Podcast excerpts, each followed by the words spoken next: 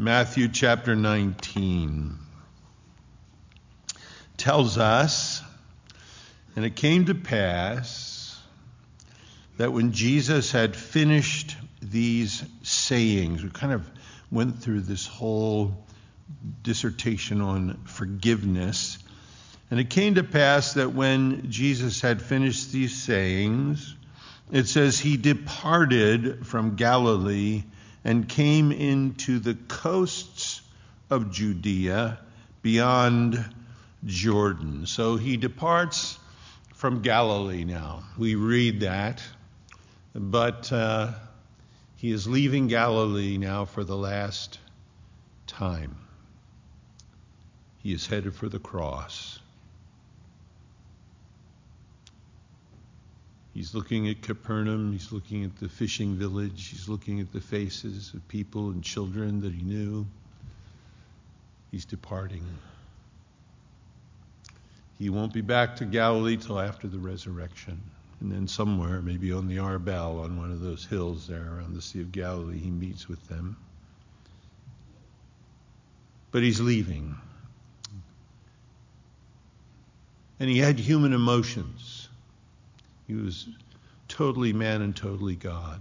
And sometimes I think, what was it like? And we just read it. He felt it. He thought it. He perceived it. He was leaving Galilee. He was headed to the cross. Our Savior, our friend, our brother, our Lord. And he heads down on the other side of the Jordan. Perea, it's called, from the word that means to be separate, or on the other side. And they called it that.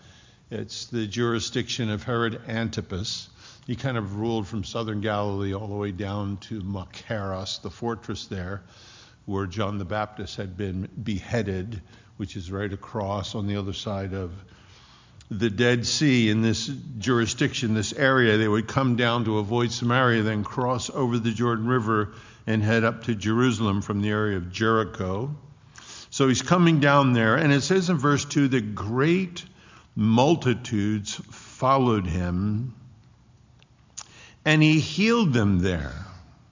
Now it tells in the next verse the Pharisees are there. It's such an interesting picture because he comes down the crowds, of course, know about him. He had fed the multitudes. There were so many things that had happened, and they're so aware of him. And there's an anticipation about Messiah. They have all the picture wrong, of course. And the multitudes are following them. And look, in the face of his critics, the Pharisees are there.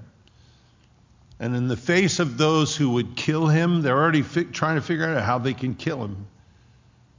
They already want to shut him up. And in the face of all of that, he's reaching out his hands and he's healing people and he's touching them. We're living in a time where they want to shut us up. They want to kill us. I read this article, you know, if we're conservative, if we, we believe anything different, they want to take away our kids and put them in relearning camps. I'm just thinking, you know, this is not our home. This is not our home. This is not our world. We're passing through. We're making a pilgrimage and even though we're on the other side of the Jordan and they're on, you know, let's do our healing. Let's bring that while we can, even in the face of our critics and the threats of the world around us. We have the only answer. We have the only vaccination that matters. You know, every other vaccination is temporary. We have the one that saves eternally. And I think so important for the church to be alive now. And I don't know how to do that or make that happen. You know, I'm in my own life spending time before Him and saying, Lord, let me be in my home and in my marriage and with my children and my grandkids, with the church, a healing factor right in the face of all of my critics. Right in the face of all the hostility, Lord. You're still the one. So it says the Pharisees then also came to him, tempting him, testing him, saying unto him, Now, is it lawful for a man to put away his wife for every cause. I'll read down. And he answered, and he said unto them, I love it. What he does is, have ye not read? That's what they pride themselves in. He, and I think Matthew really liked it. That's why he always records it. Have ye not read that he which made them at the beginning made them male and female? And said, For this reason, this cause shall a man leave father and mother and cleave to his wife, and they twain shall be one flesh. Wherefore, they are no more twain, but one flesh. What therefore God hath joined together, let no man put asunder. So he answers them Is it lawful for a man to put his a wife his way for every cause? Now, look, it wasn't at all a debate amongst the Jews whether it was lawful to divorce. That was a foregone conclusion. What they're asking about is the cause. Is it lawful for a man to put away his wife for every cause? Um, the, it was a current debate because some of the religious leaders followed a Rabbi Shammai who said the only cause to put away your wife is sexual immorality, it's infidelity. The Romans had taken the right away to stone for stoning, so divorcing the wife. Hillel said, no, you can, you can uh, divorce your wife for any reason uh, if she burns dinner. Literally, that's written. If she burns dinner, you can get rid of her. You know, not the 5,000th time, the first time. If she says anything about your parents that's negative, embarrasses you, you get rid of her. So some of the Pharisees had had 20 wives, 18 wives.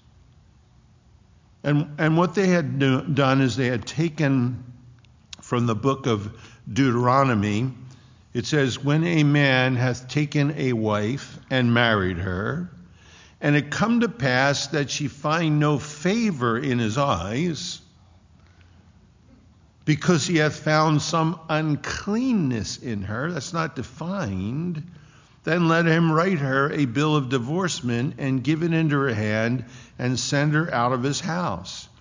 And when she is departed out of his house, she may go and be another man's wife. And if the latter husband hate her, some gal, and write her a bill of divorcement and give it into her hand and sendeth her out of his house, or if the latter husband die, which took her to be his wife, her former husband, which sent her away, may not take her again to be his wife after that, sh- that she is defiled, for that is an abomination before the Lord. Thou shalt not cause the land to sin which the Lord thy God giveth thee for an inheritance. So the debate wasn't amongst the Jewish males whether they could divorce the wife. The debate was the cause. Because Deuteronomy said if you found some uncleanness in her, now, so the debate was, well, that can't be a, adultery because if you call your wife an adultery, you didn't need a lawyer, you needed a pile of stones. So those, you know, what, what, do you mean uncleanness? Give her a bill of divorcement. You know, if you caught her an adultery, you just, you, know, you just wrote mud on it. Your, that's your name, and you're gone. You know. In fact, when they caught a couple in adultery, they would take them to the middle of the village or the town, and they would put them in manure up to their waist, and then stone them and they would die and sink below that manure, and they would plant a tree in the middle of it, in the middle of the town square. And when you went through the town square, there was always this big, beautiful, happy looking tree right in the middle, telling everybody, don't you do what we did. Don't make the same mistake we did. You know, there, there are countries in the world, and Muslim countries, where they still, if they catch you stealing, they cut your hand off and people walking around the street with one hand are preaching a sermon. Well, you saw these trees in the middle of your village, you realized, don't want to end up there. Don't want to end up there.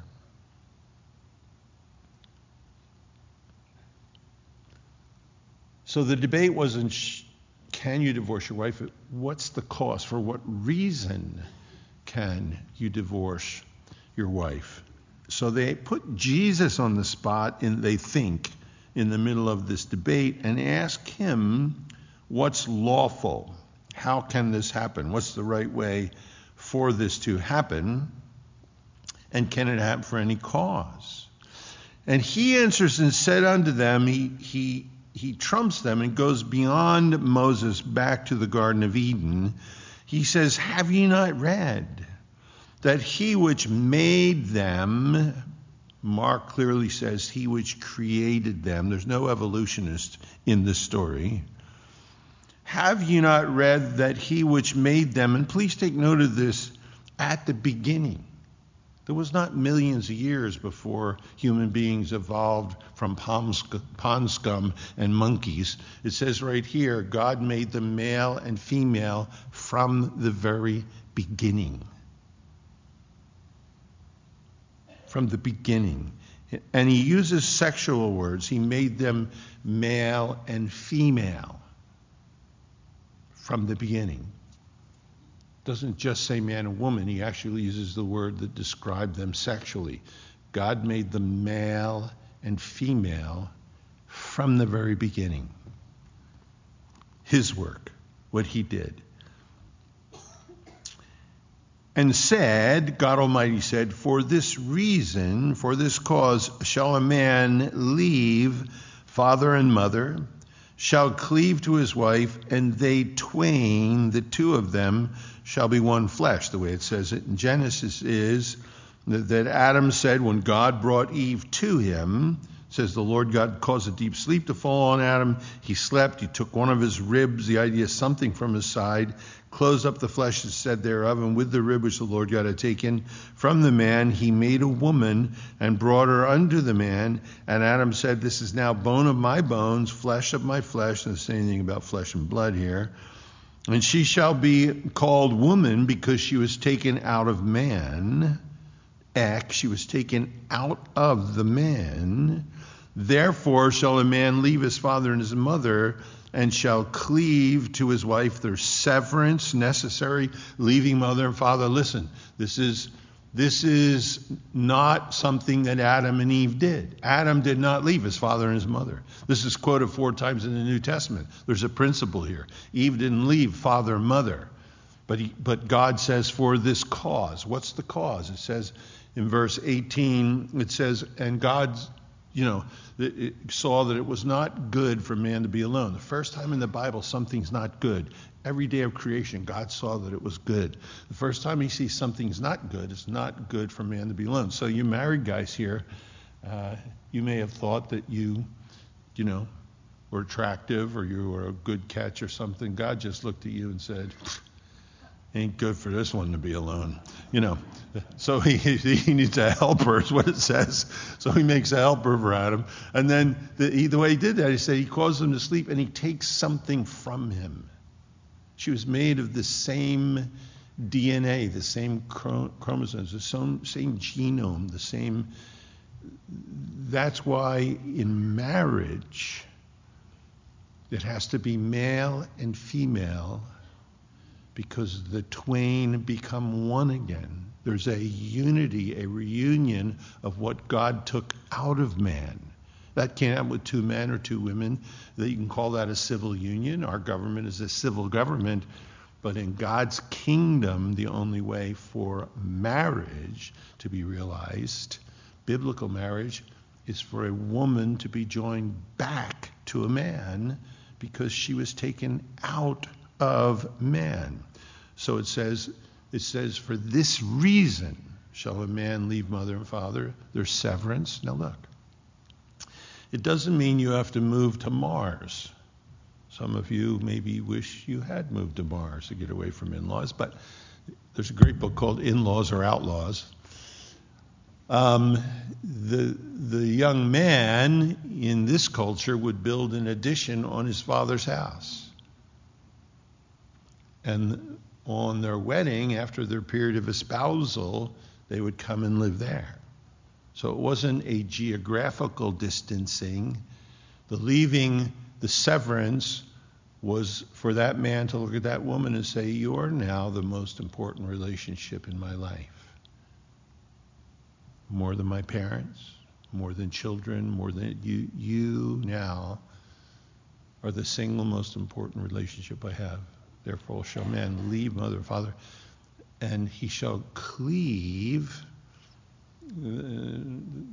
God said to Israel, None of the diseases that cleave to the Egyptians shall cleave to thee. Talks us about Job. It said his tongue clave to the roof of his mouth, means to stick, to be glued. You know, and that's every husband and wife need that to stick together. They're not sticking together in the world we live in anymore. It's important that they stick together. And then the one flesh, the intimacy. Certainly, he's talking about that here. He made them male and female. So, in, in sexual intimacy, there's part of that is what makes them one again, where the woman and the man are joined together again. That takes a male and a female, what the Lord says here.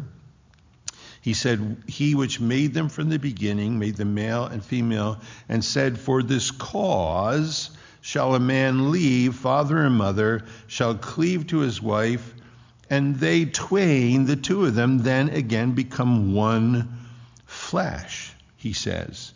And, and there's no provision in paradise for Adam to put Eve away. That comes after the fall because men are sinful in paradise, and the only thing we have from paradise, besides Jerry, the only thing we have from paradise is, is marriage. Marriage is marriage. The, the only thing we have from the other side. I know some of you think it came from the other side. No, the only thing we have from the other side is marriage. That institution has been handed down to us and has come from the other side. Interesting. He says, he says here, cleave to his wife, they shall be one flesh. He says, wherefore, because of this, they are no more twain, but one. There's the rejoining of what God separated in the beginning. What therefore God hath joined together, let no man put asunder. Look, it's very important here. If you look at this, uh, it says, What God hath joined together. It doesn't say who. Certainly there's a who involved, there's a husband and a wife, but there's a what involved of male and female, of God's original intention as He took the woman out of man. What God has joined together. The only no man put that asunder, he, he, says here. And then they said to him, now here's, here's the, the, the, the Pharisees again. Well, why did Moses then command to give a writing of divorcement and put her away? And he said to them, Moses, because of the hardness of your heart, suffered, permitted, allowed you to put away your wives, but from the beginning it was not so. And that's true today, by the way. He, he says he says here, Moses didn't command you to divorce your wife. He permitted you to divorce your wife. The commandment was that you had to give her a bill of divorcement because th- there was no welfare system. There was no, you know, nothing to protect her. If she went out and she didn't have a piece of paper that said, my husband, you know, put me away, I'm free to remarry, however that was written out, that she was gone. She was lost. Nobody else would take her in. Nobody would marry her again. She was gone. And God said, you know, because of the hardness of your hearts. Look, the, you know what the problem is in my marriage?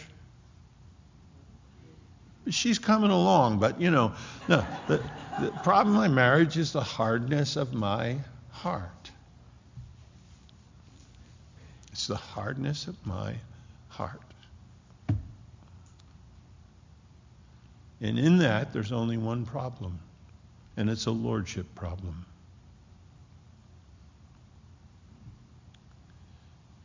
And God says, because of that, look, we have the Spirit, we have the Word, so we, we, we go through seasons. Louis Neely always, always says, I've been married to three women, all in the same body, but I've been married to three different women. You know, yeah, the, the, we go through seasons of kids and them getting married, grandkids, aging, your body's when we get through. And in all the processes, there's spiritual lessons to be learned that you can't learn any other way. You know, you think entering into marriage, you know, the husband's supposed to lay down his uh, life for his wife, like Christ laid down his life for the church. The wife is supposed to submit to the husband as the church does to Christ. Well, you can knock that out in a day. You know, uh, you, you look at what God asked in marriage, and because there's fallen natures, it's, it's a lifelong, it's like our walk with Jesus, it's a lifelong process. You know, it, it says this in the book of Malachi, interesting. It says, God says, Yet you say, Wherefore, you know, why does God hate divorce? Because the Lord hath been witness between thee and thy wife, the wife of thy youth, against whom thou hast dealt treacherously.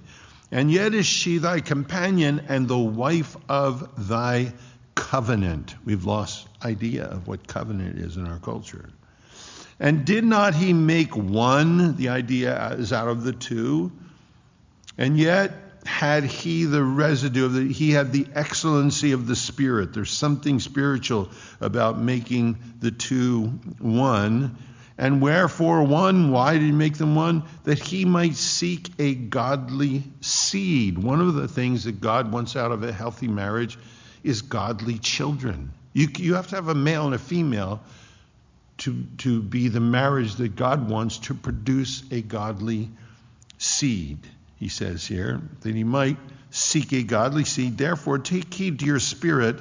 Let none deal treacherous, treacherously against the wife of his youth. For the Lord God of Israel saith that he hateth the putting away. So the religious leader said, Oh, yeah, well, we can't divorce. Then why did Moses command us to divorce? And he says, No, no. Moses allowed you. He didn't command you. What he commanded you was the right to bill of divorcement. He didn't he didn't command you to divorce your wives. He permitted that because you're so stubborn and hard-hearted. What he commanded was you don't you if this happens there has to be some protection. Look, in that culture back then women were abused in, on every front. I mean David when he fell in the sin with Bathsheba had 9 wives. Solomon had 700. Imagine 700 mother-in-laws. Just think of the way that culture was. You know, before the law, Jacob's got two wives and two concubines. Think, think how, you know, and God's trying to sort all of this out because of our sinful natures. And now, if it was this way in creation, we go before the law. Have you not read? This is what God did in the first creation. It's what he wants in the second creation as well.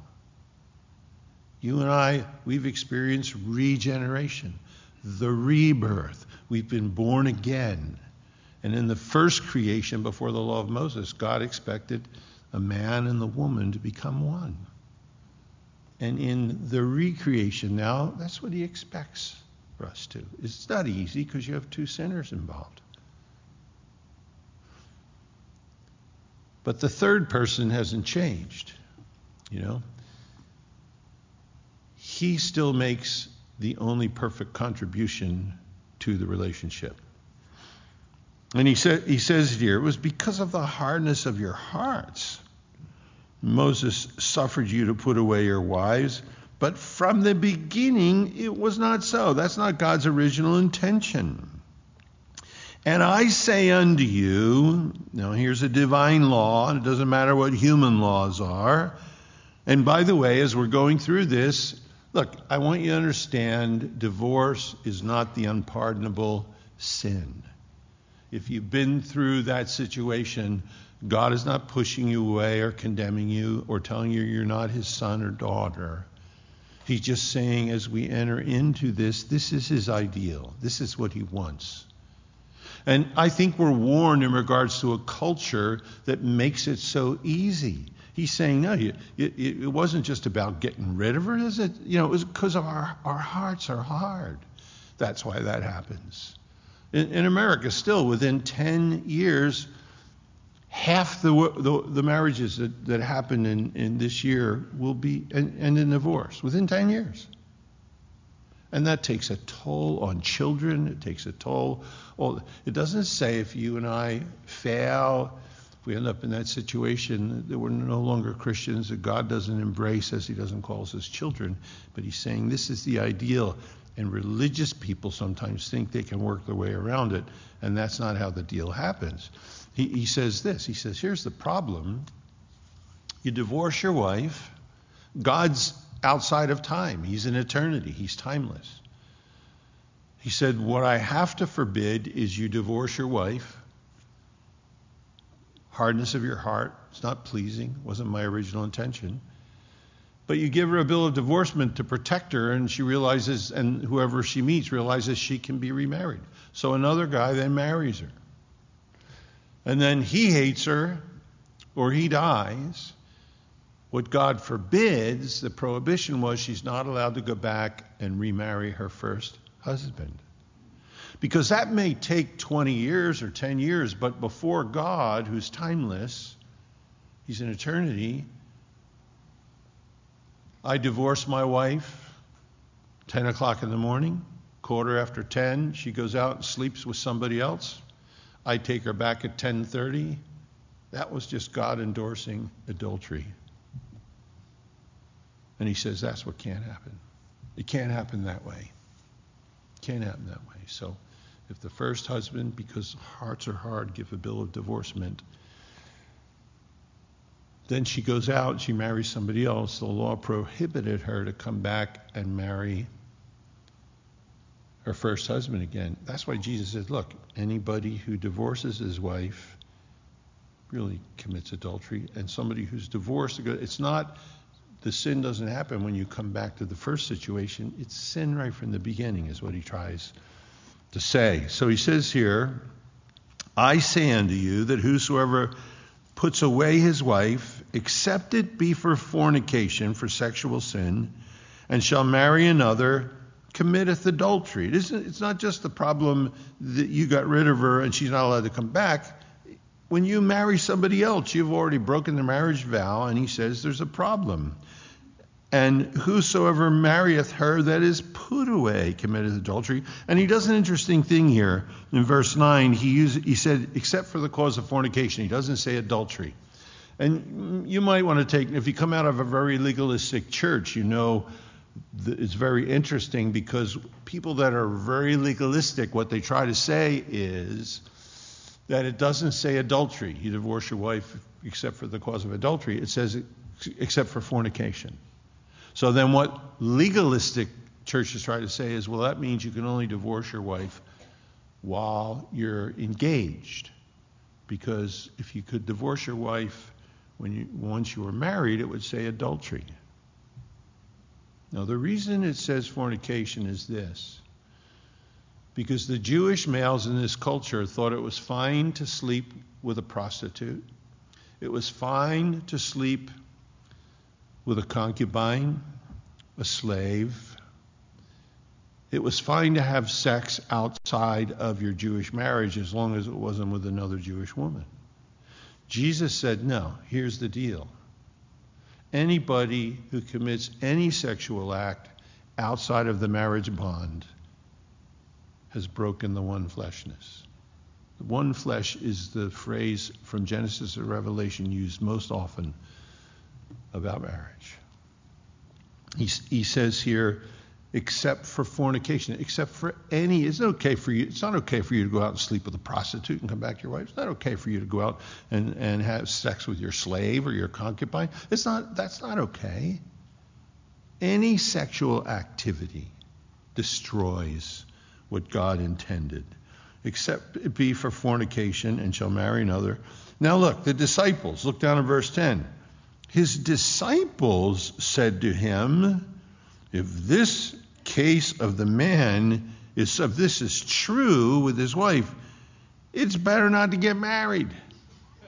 He said, if you're stricter than Moses, why should we even get involved in this? You know, it's better not to get married at all. This is the rules, you know, it's so funny. But, you know, they stuck with it. I mean, we, we know that. Uh, you know, Paul says in Corinthians, hey, I'm an apostle. Don't I have a right to lead around a wife like Peter, John, the other apostles? So they stuck with their wives through the, the whole process. Peter evidently was crucified with his wife the same day. That's sticking together.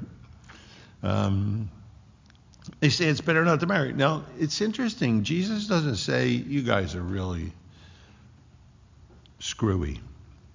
He says this He said unto them, All men cannot receive this saying. Receive is make room for, make space for. The idea he's going to say here, all men, you know, Paul says in 1 Corinthians 7, he says, Brothers, I would, I would spare you because if you get married, then you have to care for the things of your wife. And he says, Because the Lord's coming is so soon, I would spare you. If we listen to Paul, the church would have been extinct 2,000 years ago. Uh, you know, there's nowhere that says celibacy is more spiritual than marriage. Hebrews 13 says marriage is it's undefiled, it's honorable in all things. There's a lesson in it. There's a, a, wholeness in it. There are things that are learned there that aren't learned anywhere else. But the disciples are saying, well, is it, is it better than for a man to remain single? And Jesus says, not all men can make room for that. And he's going to, then he's going to talk about it. Now, look, we should be glad that not all men can. There wouldn't be anybody alive on the planet. He said of them, All men cannot receive this saying except those to whom it is given. And he tells us why here. He says, Look, he says, There are some eunuchs which were so born from their mother's womb. There are congenital problems, they're unable to reproduce, and they're never going to function in this one fleshness that he's speaking of. There are others, there are some eunuchs which were made eunuchs of other men. In the culture, they were castrated. They went through a, a situation of mutilation where then they were unable to marry and have a wife. And he says, um, there are those be eunuchs which have made themselves eunuchs for the kingdom of heaven's sake. He that is able to receive, to make room for this, to, to make space for this, let him receive it. So he's, he's not saying anywhere here that celibacy is to be preferred above relationship, above marriage. He doesn't say that. What he's saying is, because the disciples say, man, that sounds hard. You're, you're than Moses. You're going to make a commitment to one woman and stick with her the whole time. you know, they're thinking of the three ring circus the engagement ring, the wedding ring, and the suffering. You know, they, they get that stuck in their mind. He says, look, there, some men are able, you know, there, there are eunuchs in this world that were born that way. They're just celibate because that's a congenital deal. There are those that are celibate, they're eunuchs because they were made that way by other men. He said, but there are those. And, and they've decided they're going to live that way for the sake of the kingdom. But he says, not everybody. Everybody can't receive that. Look, we see the problem of that. Charles Spurgeon said, forced celibacy is the seedbed of sin. Forced celibacy is the seedbed of sin. And we see that in the church, where men are forced to be celibate it produces nothing but insanity and sin. So, on the heels of his teaching about marriage and God's purpose, the guys raise this question. He addresses it. He addresses it. I don't have that gift. I had to go in another direction. And look, there's things that I could only learn there, and I never would want to live without Joanna and Mike and Josh and Hannah and the seven grandkids I have in this world and the five that have gone to heaven. there's something in that for me and for you and for it makes me a better pastor and a better man and uh, I would not I didn't have the gift wouldn't want to live like that. I know guys that are my age that are single never got married they're functioning they're serving the Lord uh, they're not in sexual sin they're just you know it's it's something that God grants for his purposes but that's the exception and not the rule. Now on the heels of that, it says, it says, then were there brought to him little children. So somebody's getting married. That's good. Then were there brought to him little children, probably moms, and he, that he should put his hands on them and pray. And the disciples rebuked them. Interesting, Mark's rendition of this says this. Um, it says, And they brought young children to him that he should touch them, and his disciples rebuked those that brought them. And when Jesus saw that, he was much displeased and said, Suffer the little children to come to me. Much displeased, the, the, the, he, the Greek says he had indignation. The only time in his entire ministry he has indignation towards his disciples, he had it towards the Pharisees. The only time that word is used in regards to the disciples is when they tried to stop the little kids from coming to him. He got hot. You know, look, he's in charge of that process. He understands conception. He went through it. He nursed. He understands the process.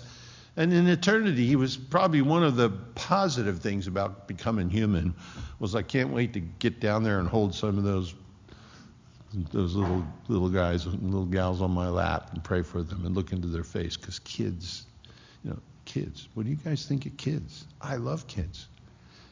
And there's no usually there's no guile with kids. You have to tell your kids what not to do if company's coming, what not to say, because they say anything. Sometimes if I go over somebody's house and the kids, I'll say, What did your parents tell you not to say or do if we came? and they look around, you know, just.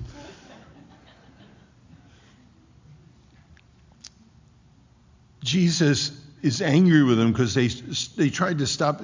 Look, the, the moms or the parents were completely comfortable. Evidently, the kids were comfortable. They would go right on his lap. There was nothing intimidating about him. This is Jehovah, Almighty God, the Lord of hosts, you know, the creator of the universe, and the kids are not afraid of him. That, he came that way on purpose. The moms are not afraid, you know. It's the disciples, and they're being childish. They're not being childlike. He's too important. Get, get your kids away from here. And all of a sudden, he, they look over and he's smoking. You know, he has indignation. Very interesting. And he says, "Let those kids come to me." Jesus said, "Suffer the little children, forbid them not to come unto me." Here's the reason: for of such is the kingdom of heaven. I love, I love that. It's one of the reasons I look forward to heaven because there's going to be a bunch of God's kids there. I mean, like I have a, I have a great time, you know, when, the, when we have the chance, and the grandkids are all over. It's a circus. It's just a circus. It's unbelievable just to watch it. I could just sit there and watch it, you know.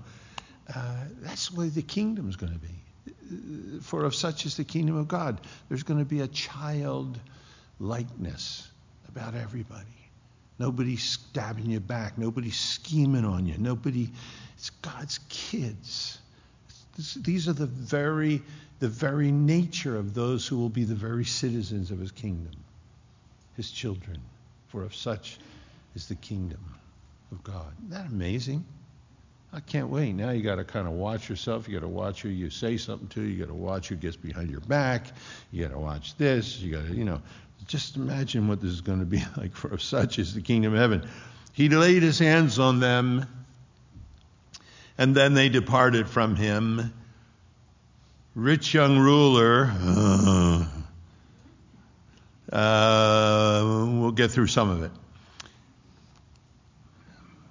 Behold, then one came to him who was not childlike at all, by the way, and said unto him, Good master, What good thing shall I do that I may have eternal life? Now, it's interesting because Dr. Luke tells us he was a ruler. Mark says he came and fell on his knees. Matthew tell, tells us twice here he was a young man. So the, the Gospels, when we garner the picture, he's the rich young ruler. And he comes to Jesus and says, What do I need to do? Matthew says that I might have eternal life. I believe both Luke and Mark say that I might inherit eternal life. So there's nothing childlike about that. Because even a kid knows you don't do anything to get an inheritance. Somebody else dies so you can get an inheritance. He's saying, What, what, what must I do to inherit eternal life? An inheritance is something you get because somebody else died. You don't do anything, you don't work for it, you don't earn it, you don't deserve it. It comes to you because of the death of someone else. What do I do to inherit eternal life? Now, by the way, I look at this and I think it's important to realize young men, old men, young men in particular, your whole life in front of you, doesn't matter how rich you are, doesn't matter you're a ruler, he, he has power, he has position, he has possession, he has everything that people in this world think if they have, they're going to be satisfied. And they're not. Doesn't matter if you own Twitter, and it doesn't matter if you own Facebook, it doesn't matter if you own Tesla, it doesn't matter. Sadly, those are human beings, and without Jesus Christ, they're going to be lost, and all of their power and all of their money and all of their position will leave them empty in their hearts. And we should be praying for this lost world. Yeah, and I have to be careful because sometimes it gets under my skin. Right there, kind of. It gets under my skin. But the truth is, here's a rich young ruler, and he comes and he falls down in front of Jesus. And he's saying, Look, I got money, I got position, I got everything going for me. Everything this world told me if I had. I don't have eternal life, and I know it. What do I need to do, what's the deal? And everybody you see and you might envy and you think they have everything, they got nothing. They got nothing. Even an inheritance. If everything you leave to your kid, a lawyer has to settle, you haven't left them anything at all. And isn't it sad sometimes? I look at the world, I watch the news, I see the way it's running, I see what's going on, and I'm thinking, here, all these people with, and they're grasping and pulling, you know. And then you get four million. Then you're not happy unless you have five. You get four billion. You're not happy unless you get five billion. You have 20 billion. You're not happy unless you have 30 billion. You know, the power and money and it's and the and the human desire is insatiable get more, get more, get more, never satisfied. Okay, I got position. Okay, I got money. Okay, now I need power. I want influence. Uh, obviously, I'm smarter than all the peons. That's why I'm at the top of the pile. So now I need to make friends with a bunch of people that are at the top of the pile with me because the poor sheep don't know how they should live and we need to make decisions for them. That person's going to be so empty. It's unbelievable. This is all wrapping down. It's winding down. It's winding down.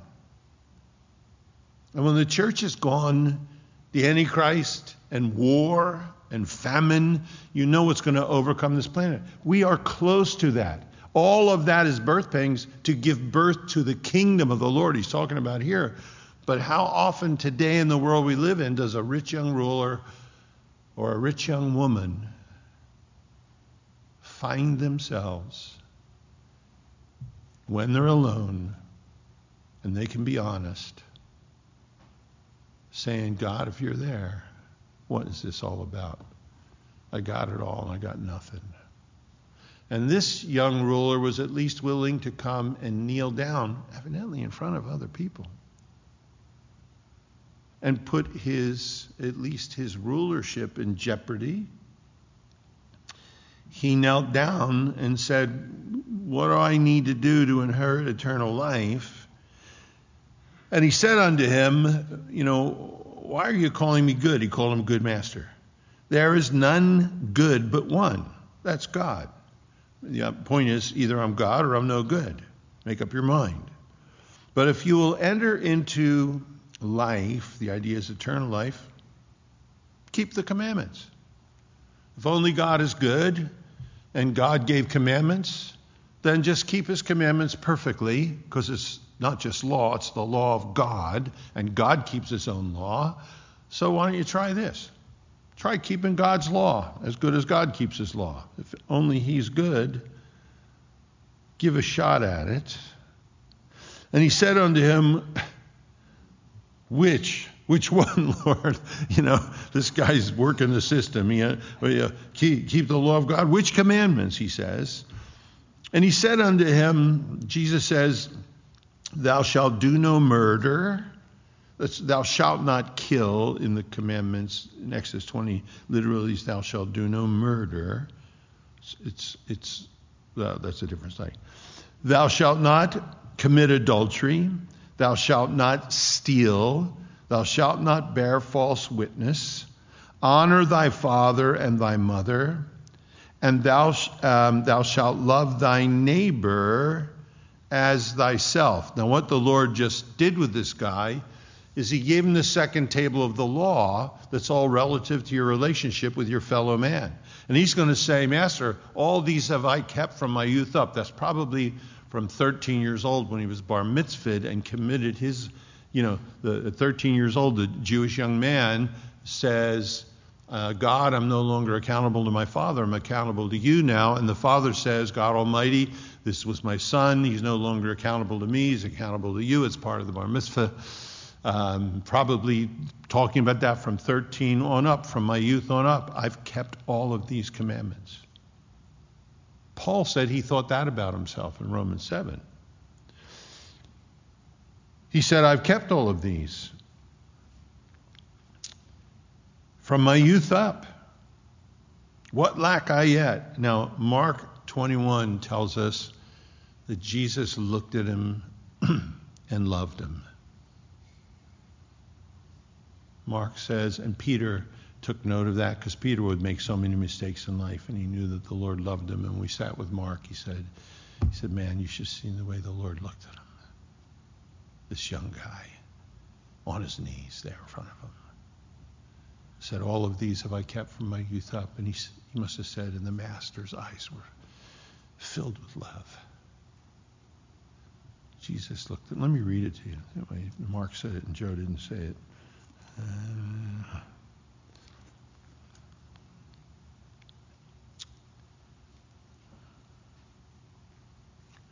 it says, And he answered and said unto him, Master, all these have I observed from my youth. Then Jesus, beholding him, loved him. Isn't that amazing? Said, One thing thou lackest. We'll come back to that here. Beholding is more than to just look. You know, when you behold something, you take it into consideration. Jesus beholding him, no doubt he saw more than all the disciples saw as he looked at him. He beholding him loved him. And then Jesus said unto him, so it's, it's not with a caustic voice, if you want to be perfect, and it's not perfect in the sense of performance, it's perfect in the sense of maturity or being complete.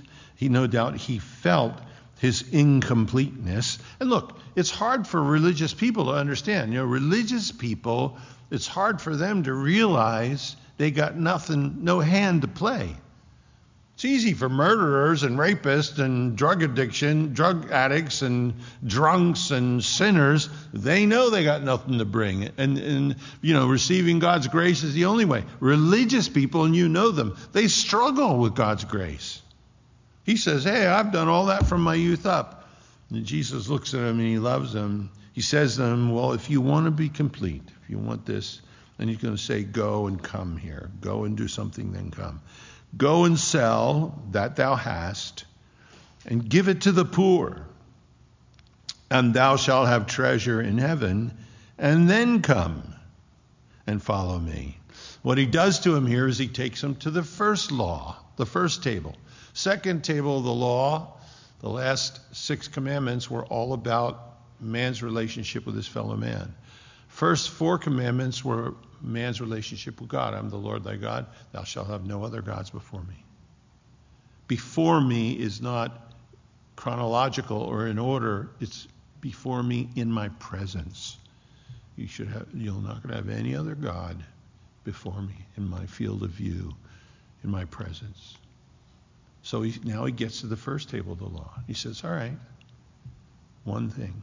Let's do this now. Go sell everything that you have, give the money to the poor, then come and follow me.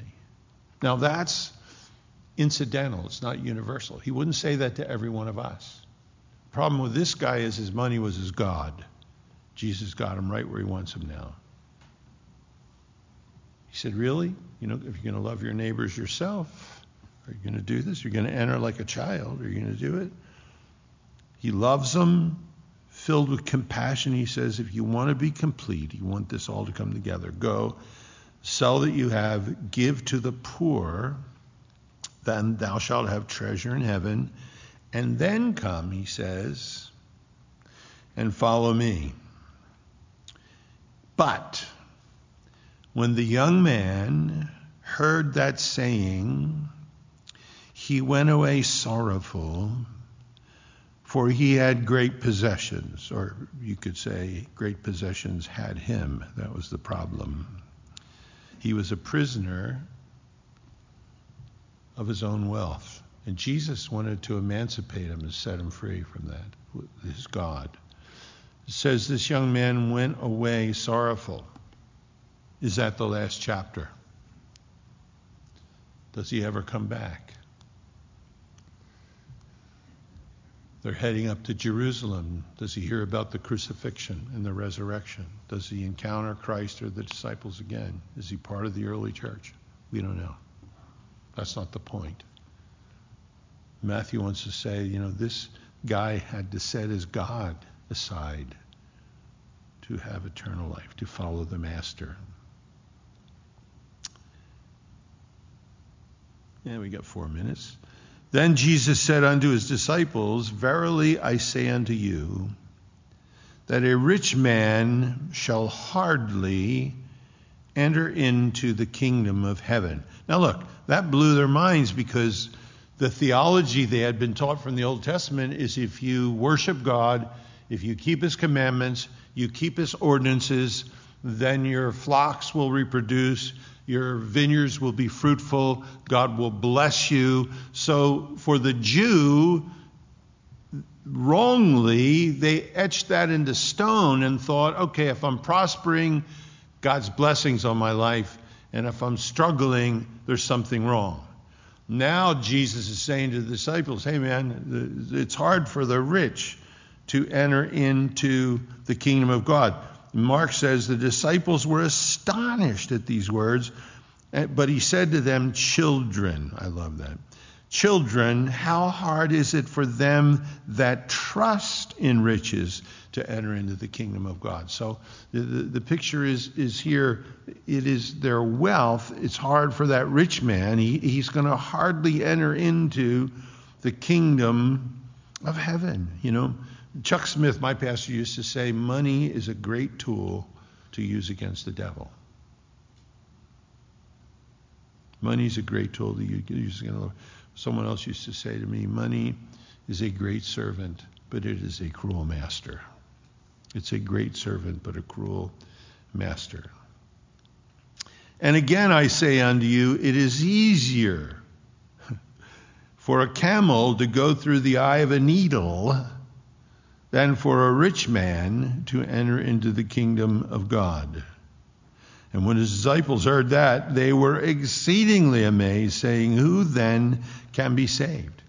Easier for a camel to go through the eye of a needle. Now, look, um, remarkably, there are some scholars who still want to have some of their own righteousness who try to tell you that the eye of the needle was a small opening in one of the doors of Jerusalem. They would shut the doors at night and they would open this small door called the eye of the needle. And they had to take everything off your camel to squeeze them through that. And what they're saying is, you know, you just have to get rid of everything, then you can squeeze in. That ain't the gospel. That ain't grace. You study the word, this is the eye of a sewing needle. You know, and they understood it was impossible to get a camel through the eye of a sewing needle. That was before blenders. Now you can do it today. It just takes a really, really long time. Just it's an impossibility. You know, it's he, he, he says it's easier for a camel to go through the eye of a needle than for a rich man. Doesn't it say it's impossible than for a rich man to enter into the kingdom of God. Now, he's going to address it. His disciples heard it. They're exceedingly amazed. And they say, Who then can be saved? And I love this. Jesus beheld them. He looks at them and he says, You know, with men, this is impossible. But with God, all things are possible. He doesn't say to men, this is impossible, but to God, all things are possible. He doesn't say for men, this is impossible, but for God, all things are possible. He says with men, on the human level, human ingenuity. This is impossible, but with God, all things are possible. Aren't you glad? Aren't you glad? Through the blood of Jesus, I'm with God, and He's with me obviously I'm more with him than he is with me, but I mean, in, in, in the sense of ownership, uh, he owns me. But with him, all things are possible. With him, hopefully, I finish out my marriage, which I have, would never have done without him, because I'm way too selfish. With him, hopefully, and I joke with Kath, you know, Hopefully, we'll sit when we're 90 years old on rocking chairs next to each other and say, We did it. And she'll say, Who are we? Who are you? You know, but I mean, you know, you, you have somebody heard me do that in a sermon, actually gave me a rocking chair. It's really a beautiful rocking chair. But, you know, with God, I don't have to run to him and, and kneel down and say, What do I need to do to inherit eternal life? Because I know I'm with him. With him, I'm getting into the kingdom, which is impossible with men. It would never have happened. With God, I'm able to stand here and teach the Bible. That could never happen without God, ever. Somebody asked me last weekend about my education. I said 12th grade and barely made it out. He said, No, no, I mean seminary. I said, So do I. you know, it's only with God. Because you can have all the credentials, and if you try to do it without Him, you're just gonna, you're just going to bore us to death anyway. You know, isn't it amazing? With God, all things are possible. And look, we can forget that as we look at the world around us. All things are way more on the other side than they are here. We were talking about it staff meeting on Monday, you know, just that death is part of our journey. Uh, again, I think it was Vance Havner I heard preach a sermon that uh, Ephesians 4 that we need to walk we need to walk worthy of the vocation that we're called to. And he said part of your vocation is stepping into eternity. That's like a like a major part. Part of your vocation is breathing your last breath and moving on to your destiny, to glory, where, where you're, where you're going to spend eternity, you know. And sometimes I think we, we get so caught up in this world and think that we're rich or we're young or we're old and we're rich or whatever, that, that there's going to be fulfillment, and there's not. And there's not. And we ain't ever going to get into the kingdom by keeping the law. That's like trying to get a camel through the eye of a needle. But with God, the most unlikely people are getting in. Me. With God, a lot of millionaires going to be in heaven because they, they, they don't worship their money. They understand it's a tool. with God. You know, uh, David Berkowitz just wrote me a letter a little while ago. You think of, you know, son of Sam, everything he went through, and just, and he loves the Lord, and he's saved, and he's repentant, and he knows that Jesus loves him, but he has, you know, he, he has that um, that thing that will hang over his head until the trumpet blows. You know, but with God, it's all possible. With God, it's all possible. Amen. We're here. Are we going to heaven? You going without him? Anybody going without him? I'd love to talk to you. Anybody deserve to go? He's invited you because you've, you know, we got all the credentials. Anybody? Okay. Uh, anybody going by grace? Okay, with God, right? All things are possible. That's why we're God's riches at Christ's expense. Grace. That's why we're getting in. God's riches at Christ's expense. Let's stand. Let's pray together. Read ahead. In in in faith, read ahead because we might not be here next Wednesday, and the world is changing in ways that we can hardly imagine. But uh, you know, Sunday, you pray. We'll be here and talking about the four horsemen of the apocalypse, war. If it hasn't started by Sunday, we'll be here talking about it.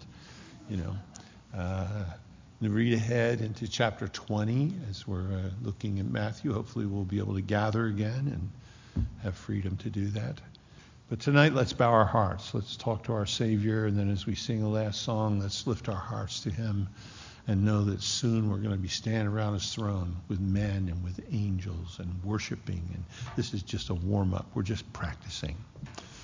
Lord, I know you've overheard, Lord, and it isn't enough for us anymore just to, Lord, just to go to a good Bible study or a bad Bible study. Lord, we, we, we want to get in front of your word and let it examine us. Lord, we, we want to live in your word relative to the days that we are finding ourselves in. Uh, we want to be better husbands, better wives, better parents, better grandparents. We want to be better Christian men and better Christian women. We want lordship to solve so many of the problems that our selfishness produces. And, and we ask this the resource, even that, Lord, is on your end. Even that, Lord. We have no resource, but Father, we are so blessed to cast ourselves upon you, Lord. We're so blessed, Lord. that underneath are the everlasting arms. That you're our shield and our buckler and our rear guard. That your name is like ointment poured forth. That you're our Savior and our Lord and our healer. That you're our future, our destiny.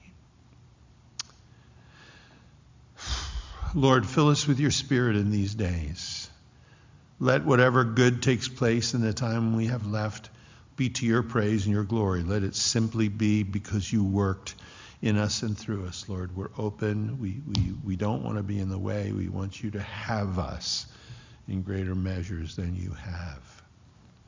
And as we ask, we believe we're praying according to your will.